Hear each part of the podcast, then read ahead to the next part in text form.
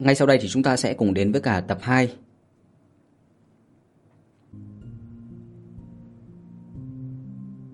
Ở phía bắc thành Trường An chừng khoảng trăm dặm có một tòa đài cao, nó tên là Quan Tinh Đài.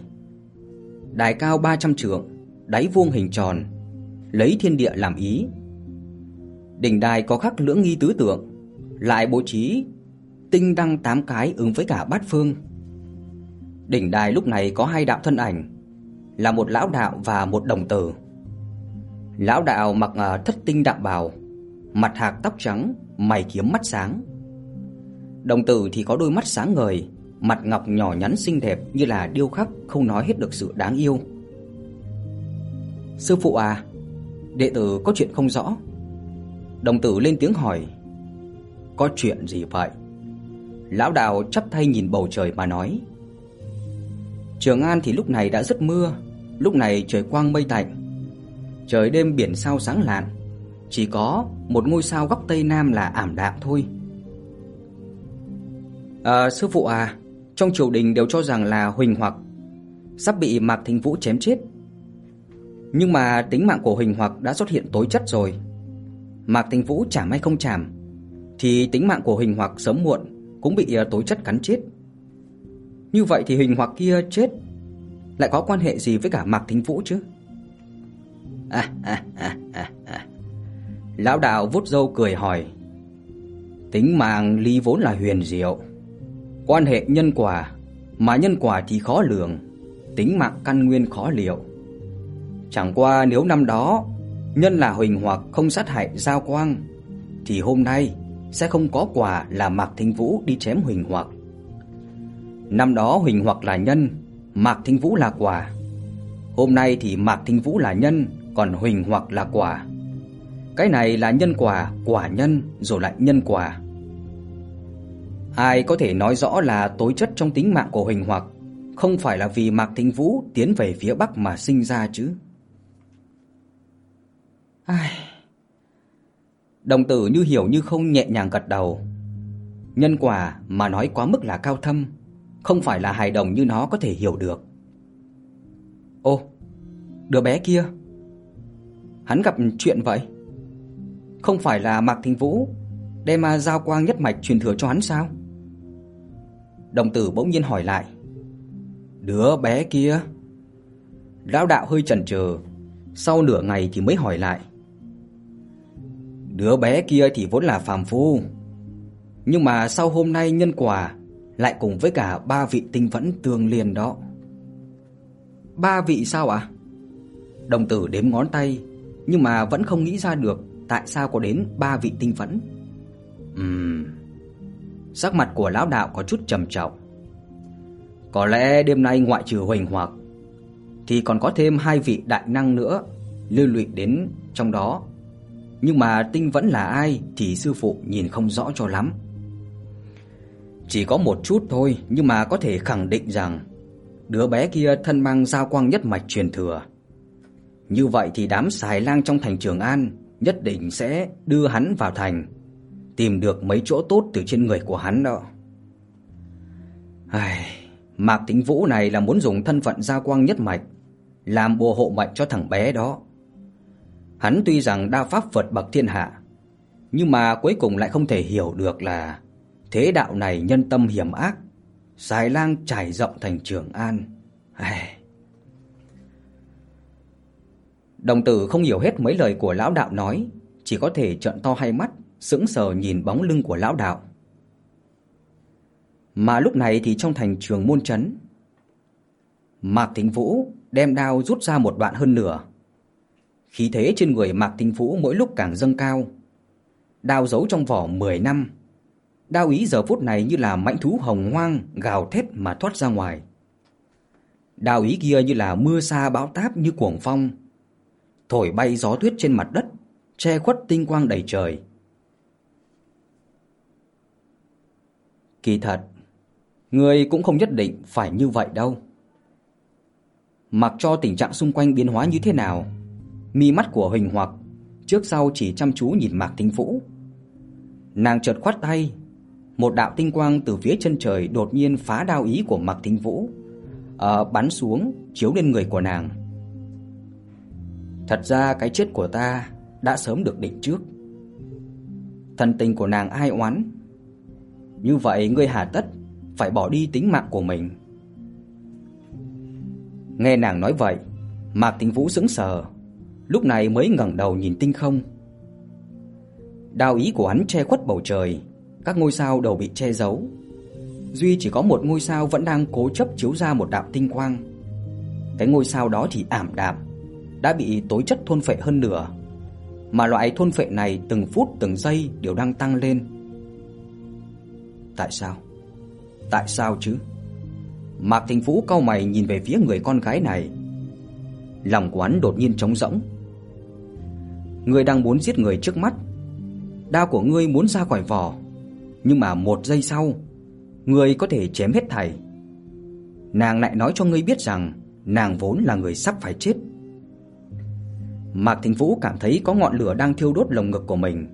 Hắn muốn gào rú, muốn một đao chảm phá thế giới này. Ánh mắt của hắn không còn lăng liệt nữa. Hắn nhìn nàng bằng ánh mắt phức tạp. Năm đó, ta giả ý cùng ngươi mến nhau, đã hại chết sư phụ của ngươi. Ta tưởng rằng ta lừa ngươi, nhưng mà lúc ta rời đi, khi mà ta thấy ánh mắt của ngươi, ta mới biết được ta đã tự lừa chính mình. Mười năm, ta áp chế tâm ma. Lúc mà ngươi một khắc lên Bắc, tâm ma của ta áp chế không còn nổi nữa. Ta tu luyện chính là Thái thượng vong tình lục. Tu luyện giả cần tâm cảnh vô trần vô cấu, mà lúc động tình chỉ có một đường chết mà thôi. Nữ tử mỉm cười trần thuật việc bản thân sẽ phải chết. Sau đó, nàng chân trần dẫm trên mặt tuyết, lạc chuông rung động kêu lên leng keng. Mỗi một bước trên mặt tuyết thì à, lăng không sinh ra một đóa hoa sen. Nàng mỗi một bước đi về phía trước thì tâm của Mạc Thính Vũ không hiểu sao lại run lên một cái. Nàng rốt cuộc dừng lại cách Mạc Thính Vũ khoảng cách một đao. Nàng nhìn hắn, trong mắt ẩn chứa làn thu thủy, khóe miệng hiện ra nụ cười ôn nhu. Thính Vũ, Nàng chắp hai tay sau lưng, thân thể hơi nghiêng về phía trước, khóe mắt đã khép lại thành hình lưỡi liềm. Tựa như 10 năm về trước, giống nhau. Trước thành Trường An, nàng cũng gọi hắn như vậy. Mạc Tình Vũ run rẩy, tay của hắn cảm thấy không thể cầm đao được nữa. Trong mắt như dường như có vật gì đó không kiềm chế được mà muốn rơi xuống. Nhưng hắn đã hết sức nhịn xuống. Hãy cố sống sót đi, Thính Vũ. Nữ tử vươn tay, cầm chặt tay phải rút đao của Mạc Thính Vũ. Huỳnh hoặc tinh quang lập lòe, sau đó nữ tử đẩy nhẹ nhàng. Keng, đao của Mạc Thính Vũ trở lại vào vỏ. Khi đó, đao ý đầy trời tiêu tán, tinh quang một lần nữa chiếu sáng đại địa. Tô Trường An lúc này ngẩng đầu nhìn ngôi sao đầy trời. Phồn tinh sáng lạ như trước, chỉ có một ngôi sao ở góc đông nam, lúc sáng lúc tối như là ngọn nến sắp cháy hết, tản ra hào quang sáng nhất lúc cuối cùng. Giờ đây thì nước mắt ở trong hốc mắt của Mạc Thính Vũ cuối cùng không nhịn được nữa, nước mắt thuận theo khóe mắt rơi xuống. Ngô Đồng.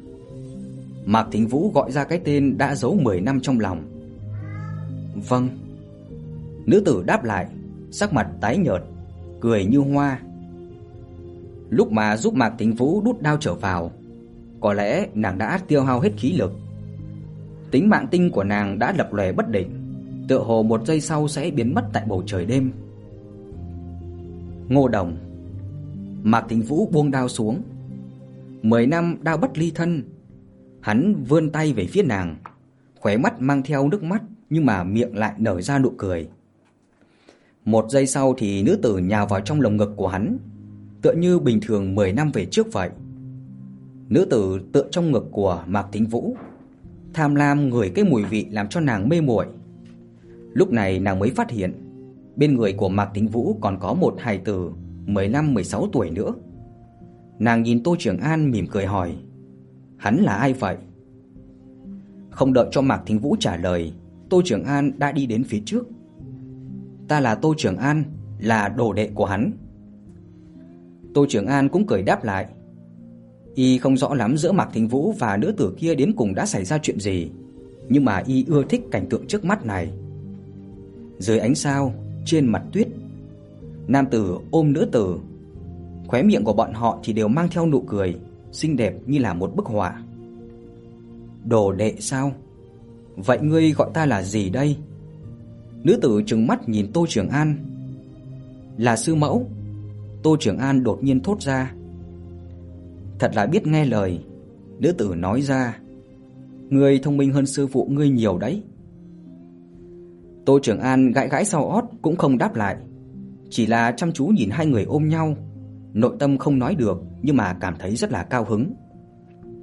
Nhưng mà loại hạnh phúc này cũng không kéo dài được bao lâu, bởi vì tuyết lại bắt đầu rơi xuống.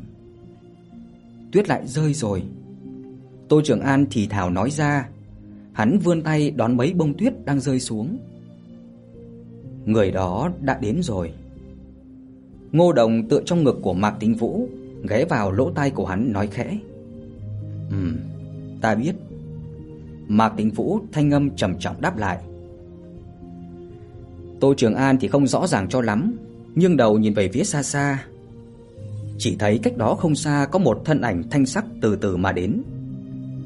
Đó là một vị thanh nghi nữ tử, mặt như lụa trắng, bên hông đeo một ngọc tiêu.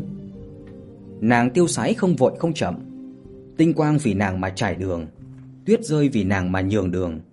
Dường như nàng chính là chủ nhân của phiến thiên địa này. Ý động thì núi dao động, mở miệng thành phép. Bầu không khí lúc này đã trở nên trầm mặc. Tô Trường An cảm thấy bất an từng hồi. Cảm giác này ngày càng mãnh liệt khi mà nữ tử đó tới gần. Huỳnh Hoặc, thời khắc của ngươi đã tới rồi.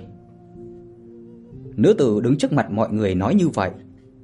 Thanh âm của nàng thì vô trần vô cấu, rất là êm tai. Giờ phút này giống như là phán quan câu phách, diêm la đòi mạng. Nàng tự là Thanh Loan, nàng đến từ Tinh Thần Các. Nàng chính là người đưa đám theo cách gọi của mọi người. Nàng sống 300 năm, đã đưa đám ma tám vị tinh vẫn. Và hôm nay nàng muốn đích thân đưa tiễn anh linh của muội muội nàng về Tinh Hải. Tinh Thần Các là chỗ rất là thần bí. Bọn họ nắm giữ sinh tử của tinh vẫn trong thiên hạ. Bọn họ xuất hiện ở nơi đâu, nhất định là có tinh vẫn vẫn lạc. Ai cũng không cải biến được định luật này. Ngô Đồng so với bất cứ ai thì hiểu rõ ràng hơn cả. Nàng rất là khó khăn ngẩng đầu từ ngực của Mạc Tính Vũ. Dù cho sắp sửa vẫn lạc, nàng đáng lẽ cũng không suy yếu đến mức như vậy. Nhưng mà 10 năm, trọn vẹn 10 năm đổi lấy một cái ôm, nàng rất không muốn và vô cùng không muốn. Cho nên nàng tận khả năng vùi đầu vào trong ngực của Mạc Thính Vũ chỉ là một giây. Rốt cuộc thì nàng dường như là dùng toàn bộ khí lực thoát ra khỏi cái ôm của Mạc Thính Vũ. Nàng nhìn lấy hắn, nỗ lực làm cho mình cười đến đẹp nhất. Nước mắt rơi lã chã xuống. Ta phải đi rồi. Nàng nói ra như vậy. Nàng có thể cảm giác được rằng mệnh tinh của mình tùy thời đều có thể bị dập tắt. Nàng vô lực ngăn cản. Cho dù là tinh vẫn, đối mặt với cả thiên địa to lớn này cũng chẳng khác gì con sâu cái kiến. Về phía Thanh Loan kia thì nhìn ba người phía trước với hai mắt đẫm lệ. Nhưng mà nàng không hiểu loại quan hệ này đến cùng là có ý nghĩa gì. Nàng cũng tu luyện Thái thượng vong ờ, tình lục. Và mỗi người của Tinh Thần Các đều là tu luyện công pháp như vậy. Cảnh giới của nàng cao hơn, cho nên nàng không hiểu tình là gì. Nàng chỉ là đang do dự có muốn hay không cùng muội muội của mình nói chuyện mà thôi. Nhưng mà 300 năm không có thấy muội muội của mình rồi, mà khuôn mặt này chính là cuối cùng. Nàng theo bản năng sờ lên ngọc tiêu bên hông. Chỉ cần một à, đầu hồn khúc thì hồn của muội muội nàng sẽ thuộc về tinh hải. Chuyện như vậy nàng đã làm 8 lần rồi, chỉ đơn giản là ngựa quen đường cũ mà làm thôi. Nhưng mà giờ phút này thì ngọc tiêu của nàng dường như là nặng hơn trước kia rất là nhiều.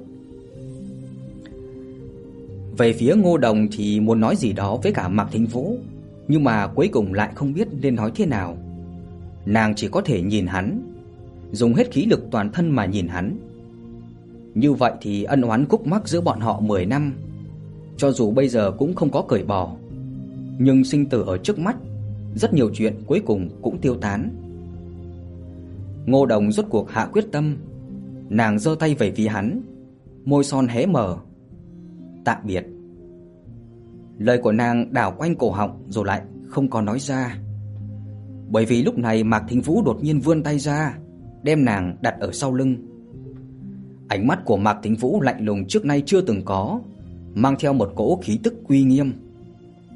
"Hãy đáp ứng ta, không được nhúng tay vào chuyện giữa các tộc nữa." Mạc Thính Vũ nói ra.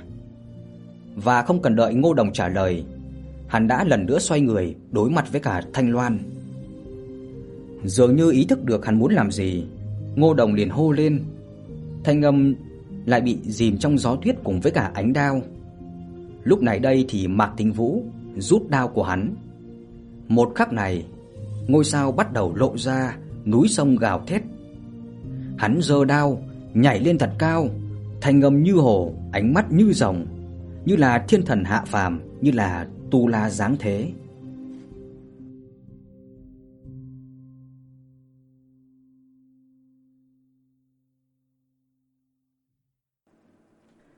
Thế giới này từ xưa tới nay thì cũng không thiếu sự tình châu chấu đá xe. Có sĩ tốt thí tướng soái, rồi hạ thần soán vương hầu, tu sĩ thì trảm tinh vẫn. Những chuyện này mặc kệ có thành không hay không, hôm nay cũng chân thật phát sinh. Nhưng mà từ trước tới giờ thì chưa bao giờ có người dám ra tay với cả người của Tinh Thần Các. Bọn họ chính là Tinh Thần Các, là người đưa đám ma của Tinh Vẫn thậm chí có thể nói là chúa tể chính thức của thế giới này. Chưa bao giờ có bất cứ một người hoặc yêu hoặc man hoặc bất cứ một sinh linh nào có đủ can đảm để mà khiêu chiến bọn họ. Bọn họ thấy quá nhiều tinh vẫn thường ngày cao cao tại thượng, nịnh hót hầu hạ họ, vẫy đuôi xin mạng. Nhưng hôm nay, bọn họ thấy được tình cảnh bất đồng. Đó chính là một thanh đao dơ lên cao. Đao bất quá chỉ ba thước mà thôi, thân đao trắng như tuyết, chiếu xạ ánh sao cùng với cả ánh trăng, sáng loáng đến độ làm cho người ta không mở được hai mắt. Nó tựa như lôi đình, mang theo một cố ý chí dứt khoát mà chém xuống, phá vỡ cảnh đêm nồng đậm, cũng phá vỡ cả phiến thiên địa này. Thanh Loan không nghĩ sẽ có một ngày như vậy, sẽ có một người có can đảm mà giơ đao với nàng. Tay của nàng cầm ngọc tiêu dừng lại một chút, sau đó nàng mới cảm nhận được uy năng ẩn chứa trong một đao kia. Cặp mắt của nàng đột nhiên trợn to. Một đạo thanh sắc lưu quang xuất hiện giữa nàng và cây đao kia. Mạc Thính Vũ đem hết thảy nhìn trong mắt, khóe miệng quán lộ ra mỉm cười. Chỉ nghe thấy hắn hét lớn một tiếng, cầm đao nhảy về phía sau. Thanh đao kia kề sát vào thanh loan, kéo lê một đường lưu quang hình vòng cung quỷ dị, quay đầu chạm về phía chân trời. Ở phía bắc của Vân Châu, trên núi Thiên Môn, có một trung niên nam tử đứng trên đỉnh núi. Y mặc một bộ áo vải màu xám, dung mạo không có gì đặc biệt, thật giống như là một dân chúng bình thường. Nhưng nếu nhìn kỹ thì ngươi sẽ thấy Chu Thiên tinh thần dường như là cũng lấy nam tử này làm trung tâm mà xoay tròn, giống như là vì sao vây quanh ông trăng vậy, vừa giống như là bách điểu triều phượng. Y phảng phất là quân vương của thế giới này, thiên địa núi sông, mặt trăng và ngôi sao đều theo y điều hành. Y vung tay lên, hơn 10 ngôi sao cùng nhau bắn ra một đạo sợi tơ như có như không. Bọn nó kết nối số ít người trên thế giới này, dù ở nơi hẻo lánh nào. Trong bọn họ có quân vương, có tông sư, có ẩn sĩ. Bọn họ hoặc là nhân, hoặc là yêu, hoặc là man. Không ngoại lệ, bọn họ đều là tinh vẫn, là một nhóm người cường đại nhất ở trên thế giới này. Bên trong những ngôi sao này có một ngôi sao chợt tối chợt sáng. Ngôi sao kia gọi là Huỳnh Hoặc. Y nhớ kỹ, ngôi sao này thành tinh vẫn chưa tới 200 năm, coi như là một ngôi sao rất là trẻ. Đáng tiếc, người hôm nay sẽ chết rồi. Nam tử nhìn ngôi sao kia ngoan cố lóe ra ánh sáng, nói rất ư là tiếc hận. Bất quá thì y rất nhanh liền thu hồi tiếc hận lại. Ồ, Nam tử thấy có một vật nào đó, Y dõi mắt nhìn lại, mây trên trời cùng với cả sương mù tàn ra, thảo mộc trên mặt đất chập chờn. Ánh mắt của Y đến độ thú vật lui tránh, quỷ thần phải nhường đường. Và rốt cuộc, Y đã nhìn thấy một đạo bạch quang từ phương bắc giống như là hồng hoang mãnh thú. Nó gào thét gầm rú, nó xé nát đồ vật ngăn cản trước mặt nó, vô luận là núi cao hay là trên mặt đất, hay là tinh huy ở trên bầu trời. Nó tới tức thì nhanh như là một tia chớp lướt qua trước mặt của nam tử, bay về phía đông nam. Cả nghìn năm qua thì đây là lần thứ nhất xuất hiện thứ đồ vật mà nam tử này không thể khống chế. Trên mặt của nam tử này xuất hiện một loại gọi là phẫn nộ. Nhưng mà y còn chưa thưởng thức loại tâm tình này và cũng chưa từng xuất hiện từ ngàn năm nay khi mà y chấp trường tinh thần các. Một sự tình càng làm cho y khó chịu hơn nữa đã xảy ra. Xoẹt! Đó là một âm thanh của cái tuyến nào đó đã bị chặt đứt. Đạo bạch quang kia đã chặt đứt, tính mạng liên kết giữa Huỳnh Hoặc cùng với cả nhân gian. Chính xác là có người đã chặt đứt sự liên kết giữa Huỳnh Hoặc Tinh cùng với cả tinh vẫn của nó. Người đó muốn cứu Huỳnh Hoặc. Người đó muốn nghịch thiên cải mệnh sao? Trong đầu của nam tử hiện ra ý niệm này. Ý nghĩ này làm cho não của y muốn nổi ra. Sắc mặt của y trở nên dữ tợn, chẳng khác gì dã thú. Người dám sao? Y giận dữ hét lên, tướng như là hồng lôi chấn nhiếp bát hoang vậy. Chu Thiên tinh thần như là nhận được sắc lệnh nào đó. Tinh quang đại thịnh chiếu lên toàn bộ thần châu đại lục giống như ban ngày. Những tinh quang kia như là mang theo năng lượng nào đó. Khoảng cách của Huỳnh Hoặc Tinh cùng với cả nhân gian tính mạng tuyến bị chém đứt, giờ đây lại bắt đầu xuất hiện một ít sợi trắng cực nhỏ. Những sợi trắng này thì chậm rãi xuất hiện từng chút một. Y vận dụng tinh thần lực lượng. Y đang muốn kết nối tính mạng tuyến đã bị cắt đứt kia lại một lần nữa, nối liền lại. Phải biết rằng từng tên tinh vẫn đều mang theo sức mạnh thiên địa to lớn. Phải hiểu rằng từng tên tinh vẫn đều mang sức mạnh thiên địa to lớn. Vận mệnh của từng tinh vẫn thì có quan hệ với mấy ngàn sinh linh nó chứa. Tính mạng tinh kết nối tinh vẫn, tinh vẫn thì kết nối lấy chúng sinh. Đã khống chế sinh tử của tinh vẫn, có nghĩa là khống chế chúng sinh thiên hạ, tức là nắm giữ toàn bộ thế giới. Tinh chết thì tuyến liền đứt, có nghĩa là tinh thần các có quyền khống chế thiên hạ tuyệt đối, giờ đây nhận thấy dao động. Và loại dao động này thì trong lòng của nam tử này không cho phép xuất hiện điều đó. Giờ đây thì sợi trắng không ngừng nối dài, tính mạng tuyến đứt rời sắp sửa được nối lại. Nét dữ tợn trên mặt của nam tử rốt cuộc đã dần dần hòa hoãn hơn. Y lại cảm thấy lực khống chế của bản thân đối với cả thế giới này. Chỉ cần ý niệm trong đầu y khẽ động, sức mạnh to lớn trong tăm tối sẽ làm cho thế giới vận chuyển theo ý chí của y. Loại cảm giác này quả thật làm cho con người ta mê muội, làm cho người ta không thể bỏ. Vì vậy bất luận đồ vật gì ngăn trở ý chí của y nhất định phải bị tiêu diệt. Ví dụ những người đã từng có ý đồ tìm tòi nghiên cứu chân tướng của tinh vẫn, và lại ví dụ như là chủ nhân của đạo Bạch Quang vừa rồi.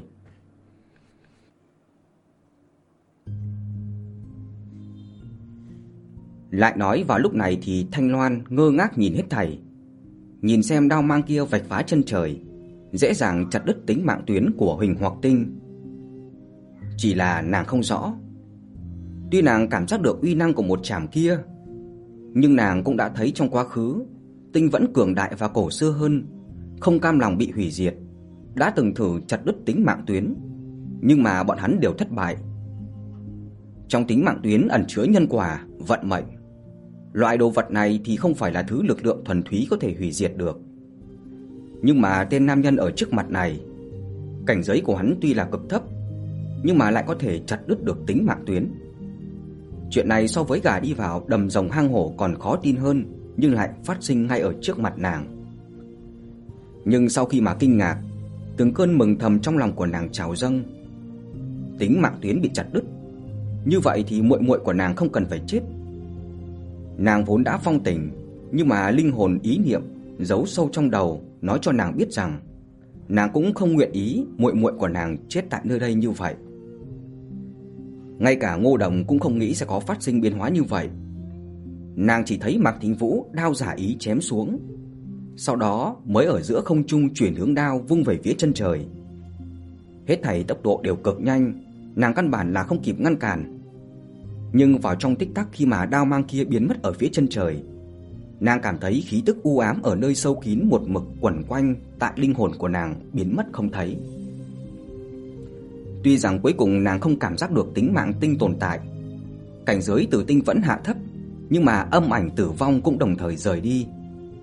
Thậm chí nàng còn cảm thấy gông xiềng nào đó cũng mơ hồ tản đi, rồi thiên địa bỗng nhiên trở nên rõ ràng.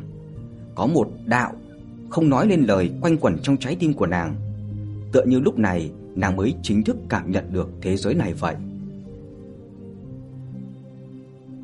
Mạc thịnh Vũ lúc này thở phì phò, mồ hôi ướt đẫm vạt áo của hắn. Hắn chống đao, nửa quỳ trên mặt tuyết.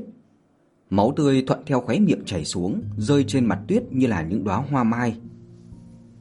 Ngô Đồng cùng với cả Tô Trường An tiến lên đỡ thân thể quán dậy. Tô Trường An chợt nhớ Mạc Thính Vũ từng nói, hôm nay đao của hắn một khi mà ra khỏi vỏ thì hắn phải chết, tức khắc không thể nghi ngờ. Hắn nhìn Mạc Thính Vũ bây giờ, nam nhân vừa như là thần minh kia, trong nháy mắt dường như già thêm 10 tuổi. Hắn trong lòng khổ sở lại không biểu hiện ra bên ngoài. Hắn từ Mạc Thính Vũ cùng với cả Ngô Đồng đã minh bạch một cái đạo lý. Trên thế giới có quá nhiều sự tình mà ngươi không thể cải biến. Cho dù ngươi có khóc đến tê tâm liệt phế, hoặc là khổ sở trằn trọc đến bao nhiêu lần, đều không thể làm nên chuyện gì. Ngươi chỉ có thể đối mặt với nó, cười với nó. Vì vậy mà Tô Trường An nỗ lực nở ra nụ cười, cho dù nụ cười kia lúc này cực kỳ khó coi, nhưng hắn nỗ lực cười cười. Có thành công không vậy? Mạc Tĩnh Vũ nhìn Ngô Đồng, sắc mặt hắn tái nhợt rồi lại đầy chờ mong. Ừ. Hai mắt của Ngô Đồng đẫm lệ mà gật đầu. Vừa muốn mở miệng nói gì đó, thế nhưng mà lúc này thiên địa bỗng nhiên run lên. Một đường sắc lạnh phô thiên cái địa mà đến. Nó từ bốn phương tám hướng vọt tới, tránh cũng không thể tránh. Ngươi dám sao? Thanh âm kia giống như sấm sét, mang theo uy nghiêm vô thượng. Bóng ma tử vong vừa mới tiêu tán, lần nữa đã chạy lên não. Tính mạng tuyến của ngôi sao sẽ chết kia lần nữa sẽ kết nối với nàng. Tuy kết nối này rất là yếu, nhưng nàng có thể cảm giác được tốc độ của nó đang tăng cường.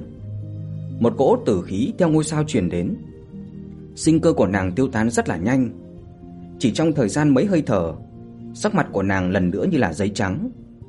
Nàng thậm chí khó có thể chống đỡ thân thể của mình và có thể lập tức ngã trên mặt tuyết nàng được Mạc Thính Vũ ôm lại. Nét vui vẻ vừa mới xuất hiện trên mặt của Mạc Thính Vũ cũng theo đó mà biến mất. Hắn ngẩng đầu nhìn bầu trời. Chỗ đó ngoại trừ một mảnh phồn tinh cũng không có một vật gì khác. Nhưng mà Mạc Thính Vũ có thể cảm giác được một ít đồ vật khác thường, một cỗ lực lượng trong tối tăm im hơi lặng tiếng rồi lại cường đại, làm cho người ta hít thở không thông đang ở đó. Từ mặt trời, mặt trăng cho đến ngôi sao, đến cầm thú thảo mộc, dường như thiên địa vạn vật giờ phút này cùng với cả cỗ lực lượng kia chiếu rọi lẫn nhau. Bọn nó cùng nhau tản mắt ra một loại ý chí. Ý chí này mang theo hàm nghĩa, hôm nay Huỳnh hoặc Tinh hồn phải về tinh hải. Trên thân đao của Mạc Thính Vũ bỗng nhiên truyền đến từng trận rung động như là có đồ vật dũng mãnh muốn vào trong cơ thể của hắn. Vật kia mang theo một cỗ lực lượng hủy thiên diệt địa, cùng với cả hận ý tuyệt vọng đối với cả thế gian vạn vật. Mạc Thính Vũ không biết nó là gì và tại sao lại xuất hiện trong đao của hắn. Nhưng hắn biết rõ một khi mà tiếp nhận nó, hắn sẽ có được thực lực để mà chống lại được lực lượng trong tối tăm kia. Nhưng mà theo bản năng hắn kháng cự, bởi vì vật kia chứa sự hận ý làm cho hắn cảm thấy sợ hãi. Dường như đã quyết định một việc rất là quan trọng. Hắn hít một hơi thật là sâu, thu đao vào vỏ. Một chớp mắt kia, hắn như là nghe thấy đồ vật kia gầm thét. Mạc Thịnh Vũ khó khăn nhưng mà kiên định đứng lên. Hắn đem theo Ngô Đồng suy yếu giao cho Tô Trường An, sờ lên đầu Tô Trường An, sau đó đem cả thanh đao kia nhét vào trong ngực Tô Trường An. Hắn cười cười nói: Hãy chăm sóc nàng cho thật là tốt. nàng chính là sư mẫu của ngươi. Toàn bộ quá trình này mỗi một bước hắn đều làm rất là nghiêm túc và cũng rất là trang trọng như là nghi thức nào đó. Vâng. Dường như cảm nhận được Mạc Tính Vũ muốn làm chuyện gì đó rất là quan trọng, nên Tô Trưởng An liên tục gật đầu. Tay phải quán vịn vào Ngô Đồng, cao hơn hắn một cái đầu. Tay trái cầm lấy thanh đao so với hắn còn muốn lớn hơn. Hắn ngẩng đầu nhìn thẳng Mạc Thính Vũ, trong ánh mắt lóe lên hào quang. Hắn xem đó là một lời thề vĩnh viễn, là lời hứa của một người nam nhân với cả một người nam nhân khác, là tín hiệu của hai vị đao khách. Hắn khắc nó thật sâu vào trong lòng, mặc cho thời gian trôi qua rồi lại vĩnh viễn chẳng bao giờ quên. Chờ đến khi mà Tô Trường An đáp lại thì Mạc Thính Vũ rốt cuộc cũng buông xuống một chút băn khoăn cuối cùng của mình. Hắn ngửa đầu, mở ra hai tay của mình, giống như là tiếp nhận tẩy lễ nào đó. Linh lực thiên địa phương này giống như là bị Mạc Thính Vũ dẫn dắt. Mạc Thính Vũ tại thời khắc này như là thành quân vương của nó. Chúng nó tụ tập về phía Mạc Thính Vũ, như là triều bái quân vương của bản thân. Thân thể Mạc Thính Vũ từ từ bay lên, khí tức trên thân thể hắn cũng bắt đầu không ngừng dâng lên. Địa linh, thiên thính, hồn thủ, vấn đạo. Cảnh giới của hắn từng bước đột phá, liền mấy hơi thở đã phá tan 8 cấp, đảo mắt liền tới vấn đạo đỉnh phong. Mà trên vấn đạo thì chính là tinh vẫn rồi. Hắn hiện tại chỉ cần câu thông một ngôi sao, nhen nhóm tính mạng cùng với cả tinh hỏa, tương liên cùng với cả ngôi sao phục vụ quên mình thì lúc đó hắn chính là tinh vẫn. Một bước này nhìn như đơn giản nhưng lại khó như lên trời. Từ xưa tới nay thì không biết có bao nhiêu thiên kiêu yêu nghiệt đã dừng bước và ôm hận chết tại bước này. Hắn có thể trong mấy hơi mà phá tan tám cấp là vì trong 10 năm hắn góp ít thành nhiều. Nhưng mà tinh vẫn chỉ cần thêm nữa những thứ như là thiên phú, năm tháng rèn luyện, thiếu một thứ cũng không được. Mỗi một ngôi sao đều là một phương thế giới, bắt được một phương thế giới khó khăn đến nhường nào chứ. Cho dù là Mạc Thính Vũ chính là đao khách cực kỳ là có thiên phú trong trăm năm qua của nhân tộc, cũng không thể trong thời gian ngắn mà làm được điều đó. Nhưng nếu như mục tiêu của hắn là ngôi sao sẽ chết kia thì chuyện lại khác rồi. Đúng vậy, hắn muốn nhóm lên viên Huỳnh Hoặc Tinh sắp chết kia. Và nếu như hôm nay thật sự cần một cái tên Huỳnh Hoặc Tinh vẫn lạc, vậy thì hắn sẽ liền thay nàng vẫn lạc. 10 năm trước hắn đã trơ mắt nhìn sư phụ mình là Giao Quang trở về Tinh Hải. 10 năm sau, hắn không muốn nữ hài mà mình quan tâm cùng một phương thức như vậy mà bỏ hắn mà đi. Dù nàng hại chết sư phụ hắn, dù nàng là thánh nữ yêu tộc, là tử thù của nhân tộc, nhưng hắn vẫn như cũ, không thể trơ mắt nhìn nàng chết đi. Và nếu thật sự có tội nghiệp, vậy lưng của hắn sẽ mang cho nàng. Nếu quả thật có địa ngục, hắn sẽ thay nàng sa đọa. Chỉ vì sau 10 năm, nàng như cũ vẫn chắp tay sau lưng, mặt cười như hoa gọi hắn một tiếng Thính Vũ. Giờ đây trong thân thể của Mạc Thính Vũ bỗng nhiên vươn lên một đường bạch tuyến mà mắt thường không thể nhìn thấy được. Đó chính là tính mạng tuyến của hắn. Bên trong bao hàm vận mệnh, nhân quả của hắn. Đó là những thứ ngay cả tinh vẫn cũng không có cách nào khống chế, nhưng Mạc Thính Vũ làm được. Đêm nay hắn làm được quá nhiều chuyện không thể tưởng tượng nổi. Trong cơ thể người nam nhân này ẩn chứa một loại lực lượng đáng sợ. Cái lực lượng kia có thể xoán sinh nghịch tử, thay đổi cả trời đất. Tính mạng tuyến của Mạc Thính Vũ bắt đầu triển khai hướng về phía chân trời phía đông nam, như là dao long mãng xà bổ nhào qua. Xa vạn dặm mà chớp mắt đã tới.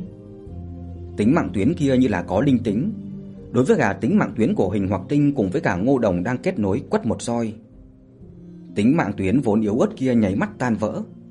Tính mạng tuyến của Mạc Thính Vũ không đợi tính mạng tuyến của Huỳnh Hoặc Tinh duỗi ra hay có bất kỳ một phản ứng nào, đã quay người nhào tới Huỳnh Hoặc Tinh.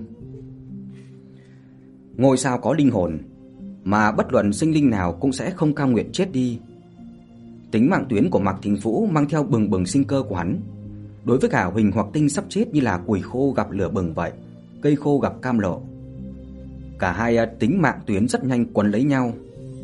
Mà sinh cơ của Mạc Thính Vũ chỉ trong nháy mắt liền bị Huỳnh Hoặc Tinh rút chẳng còn một mảnh.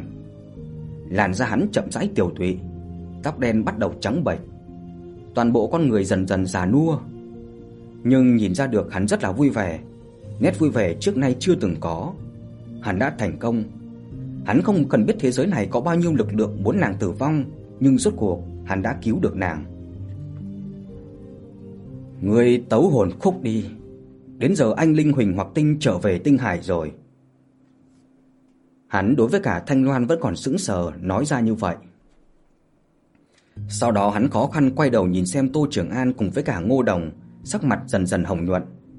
Dùng âm thanh rủ gì chỉ có hắn mới có thể nghe được. Hắn nói: "Sống, vui cười mà sống."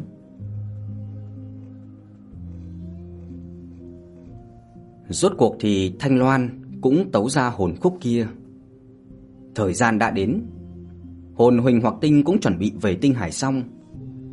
Tuy rằng vị Huỳnh Hoặc Tinh so với ban đầu khác nhau, nhưng nó đúng là hàng thật giá thật, chính là Huỳnh Hoặc Tinh, tinh vẫn. Mà muội muội của nàng rốt cuộc thì không cần phải chết. Mặc kệ ra sao thì kết quả này nàng rất là hài lòng.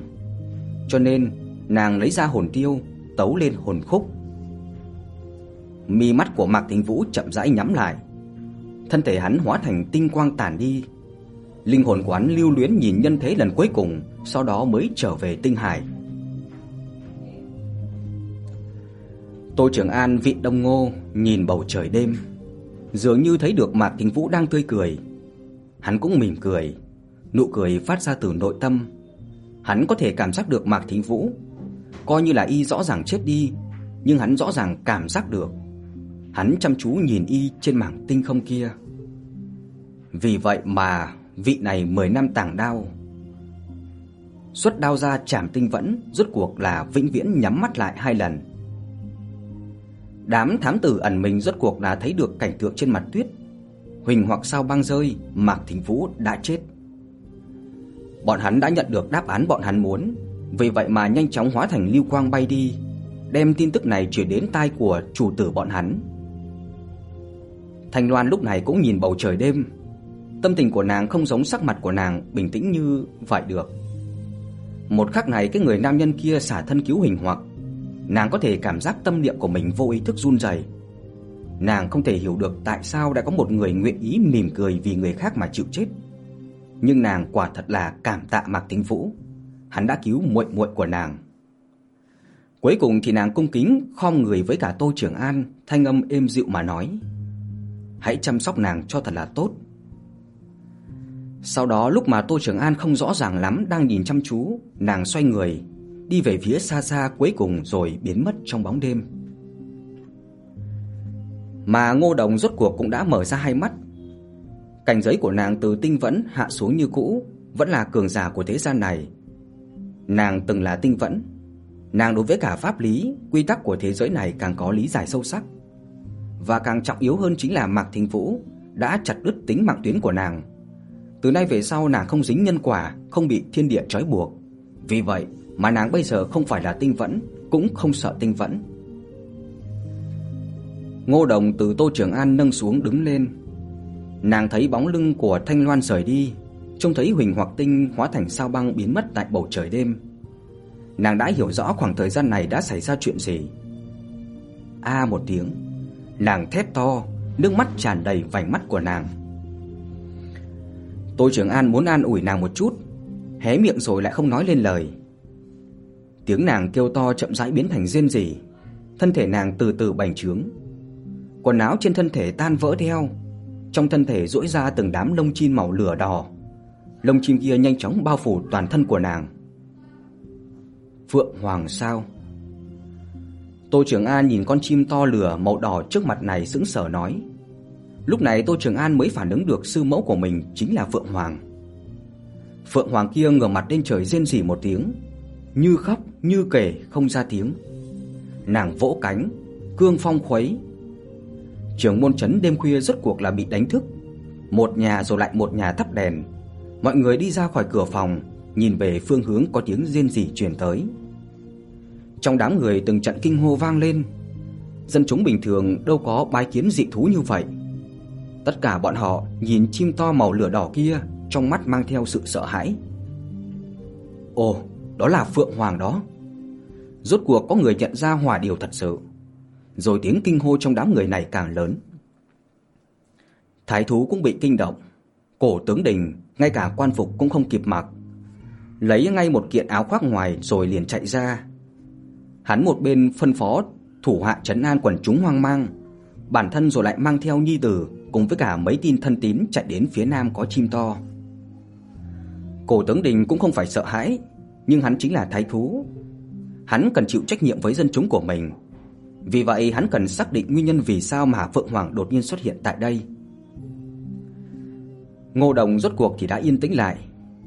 Lúc này bay vòng vòng giữa không trung một hồi, xoay người liền muốn bay về phương bắc. Tô Trường An vội vàng bước lên phía trước, hướng về phía không trung quát ra thanh âm lớn nhất của mình. "Sư mẫu, người phải sống cho thật tốt đó. Sư phụ trên trời nhìn xem chúng ta đó." Đáp lại là một tiếng chim kêu. Phượng Hoàng kia cũng không có quay đầu, kêu một tiếng như đáp lại. Tâm của Tô Trường An rốt cuộc nhẹ nhõm. Hắn gần như là mất hết khí lực mà ngồi liệt trên mặt tuyết. Thật lâu sau đó thì Cổ tướng Đình mang theo người của hắn chạy đến. Phượng Hoàng đã sớm rời đi, chỉ có một tiểu hài tử ôm lấy một thanh đao ngồi trên mặt tuyết. Cổ tướng Đình thấy quen mắt nhưng mà lại không nhớ nổi tên. Cổ Ninh, con của hắn nhận ra Tô Trường An lên chạy tới. "Này, Tô Trường An, ngươi vì sao lại ở chỗ này vậy? Vừa rồi đây đã xảy ra chuyện gì thế?" Câu hỏi của Cổ Ninh giống như là mũi tên bắn liên tiếp. Tô Trường An cũng không để đến y. Hắn chỉ cười, nhìn bầu trời đêm đầy sao, thật lâu hắn mới lên tiếng. Vừa rồi ở đây có Phượng Hoàng tới.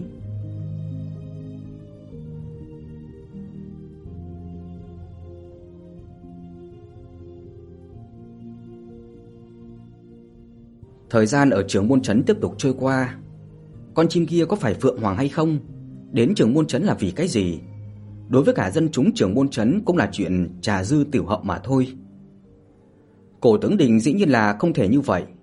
Hắn đem tin tức này cho người mang tin tức ra roi thúc ngựa về Trường An, nói rằng việc này không có gì lo lắng, là mà câu trả lời thuyết phục, vì thế sự tình không giải quyết được gì. Chiến sự phương Bắc dần dần ngưng lại.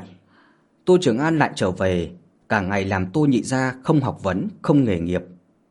Mà biến hóa duy nhất trong nhà hắn chính là vị trí thờ phụng có một cây đao giấu kín trong vỏ. Thời gian cứ như vậy mà thấm thoát trôi qua như là bóng câu qua cửa sổ. Ngày hôm nay trưởng môn trấn cực kỳ náo nhiệt. Ngày hôm nay Tô Trường An đã được 16 tuổi rồi. Hai từ ở thư viện bạn hắn cũng 16 tuổi rồi. 16 tuổi tại Thần Châu Đại Lục này coi như là trưởng thành. Nếu như đã trưởng thành, như vậy sẽ có nhiều vấn đề phải đối mặt. Ví dụ như là ngươi sau này muốn làm gì, làm nghề mưu sinh gì, có muốn lấy thê tử hay không, sinh mấy tên tiểu tử mập mạp. Đương nhiên đây chỉ là đối với cả dân chúng bình thường mà thôi. Đích tôn thư viện hải tử không cần lo lắng những thứ này, Tô Trường An cũng chẳng cần. Tuy rằng thân phận hắn cũng kém xa những đồng học hiển hách khác, nhà cũng rách tung rách tóe, so ra kém bọn nhà cao cửa rộng đại trạch. Nhưng dù sao thì cha của hắn cũng là bách phu trưởng trong quân đội. Chỉ cần Tô Trường An không muốn sinh hoạt cực kỳ xa xỉ, thì lấy chức vị của cha hắn ở trong quân doanh, mưu cái chức quan nhàn nhã thì vẫn có, ít nhất là không phải lo sinh kế. Nhưng bởi vì có cái gọi là nhân vô viễn lượng, có nghĩa là người không lo xa tất có phiền gần. Đám hài tử thư viện vẫn có sự tình lo lắng. Lý do là bởi vì triều đình mỗi 3 năm sẽ lấy ra các hài tử từ 16 đến 18 tuổi có tư chất, trúng tuyển, mang đến tất cả các học viện tiến hành bồi dưỡng, mà đối tượng chọn chính là các thư viện cùng võ quán. Loại sàng lọc này chỉ là luận thiên tư, không nhìn xuất thân, có thể nói là cơ hội cho những người bình thường cá chép vượt long môn. Cho nên vô luận là hào phú hiển hách hay là dân chúng bình thường, chỉ cần trong nhà có hài tử tập võ hay đọc sách, đối với cả 3 năm một lần tuyển cử này thì coi trọng rất là đặc biệt. Hôm nay chính là ngày mà người mang tin tức đến trường môn trấn. Lúc này thời gian người mang tin tức chỉ còn cách nửa nén hương. Người mang tin tức từ Trường An đến dù sao vẫn rất là đúng giờ, cùng thời gian ước định không khác xa nhau lắm. Học viện của trường môn trấn đã vây đầy danh sách niêm yết học sinh cùng cha mẹ. Đương nhiên là cũng không thiếu dân chúng đến xem náo nhiệt. Tại loại địa phương này cho dù là có một hài tử có thể đi vào học viện, xếp chót trong thành Trường An đọc sách hay võ thì đó chính là đại sự không thể tả được. Người mang tin tức còn chưa tới thì đám dân chúng trong trường buôn trấn đã nghị luận sôi nổi. Này, người nói xem, lần này chúng ta có được mấy hài đồng có thể đi kinh đô? Ừm, theo ta thì cùng với cả những năm qua không khác biệt cho lắm, khoảng 3 đến 5 đứa. Ta xem à, thái thú công tử, cổ ninh thì chắc là không thể thiếu được rồi. Nghe nói hắn chính là văn khảo thi tam giáp, võ khảo thi nhị giáp. Thành tích như vậy chắc có thể đi vào thư viện tầng trên của thành Trường An rồi nhỉ? Đúng vậy. Cổ ninh công tử không hổ là tấn vương thi thứ, chi thứ. Còn phải nói thêm sao? Ta xem tô mặt tiểu cô nương thanh mai trúc mã cũng chẳng kém là bao. Nghe nói văn khảo thì à, cũng thi tám giáp, võ khảo cũng có một giáp đó. Đúng vậy, quả thật là một đôi kim đồng ngọc nữ à. Đám dân chúng ngươi một lời ta một câu càng nói càng náo nhiệt. Thật giống như là hai tử nhà mình trong bảng mà cao hứng vậy. Bởi vậy có thể thấy được cổ tướng đình trong trường môn trấn thật là đắc nhân tâm đấy. Nhưng mà Tô Trường An một bên đợi bảng cũng không cao hứng cho lắm. Hắn thi khảo văn tất nhiên là vô cùng thê thảm rồi, nhưng mà thi võ khảo hoạch thì ờ, thành tích cũng làm cho hắn khó có thể mở miệng. Nói đến Tô Nhị Gia cũng chẳng phải một con mọt sách, kết quả như vậy hắn cũng đã có chuẩn bị. Theo lý không thể uể oải tới như vậy.